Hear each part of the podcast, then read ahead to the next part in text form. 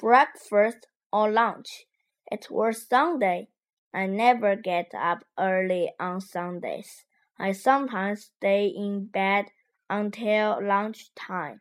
Last Sunday, I got up very late. I looked out of the window. It was dark outside. What a day! I thought. It's raining again.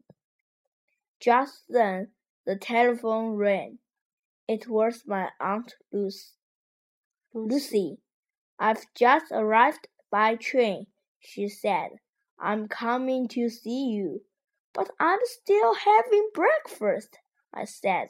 What are you doing? she asked. I'm having breakfast, I repeated. Dear me, she said. Do you always get up so late? It's one o'clock.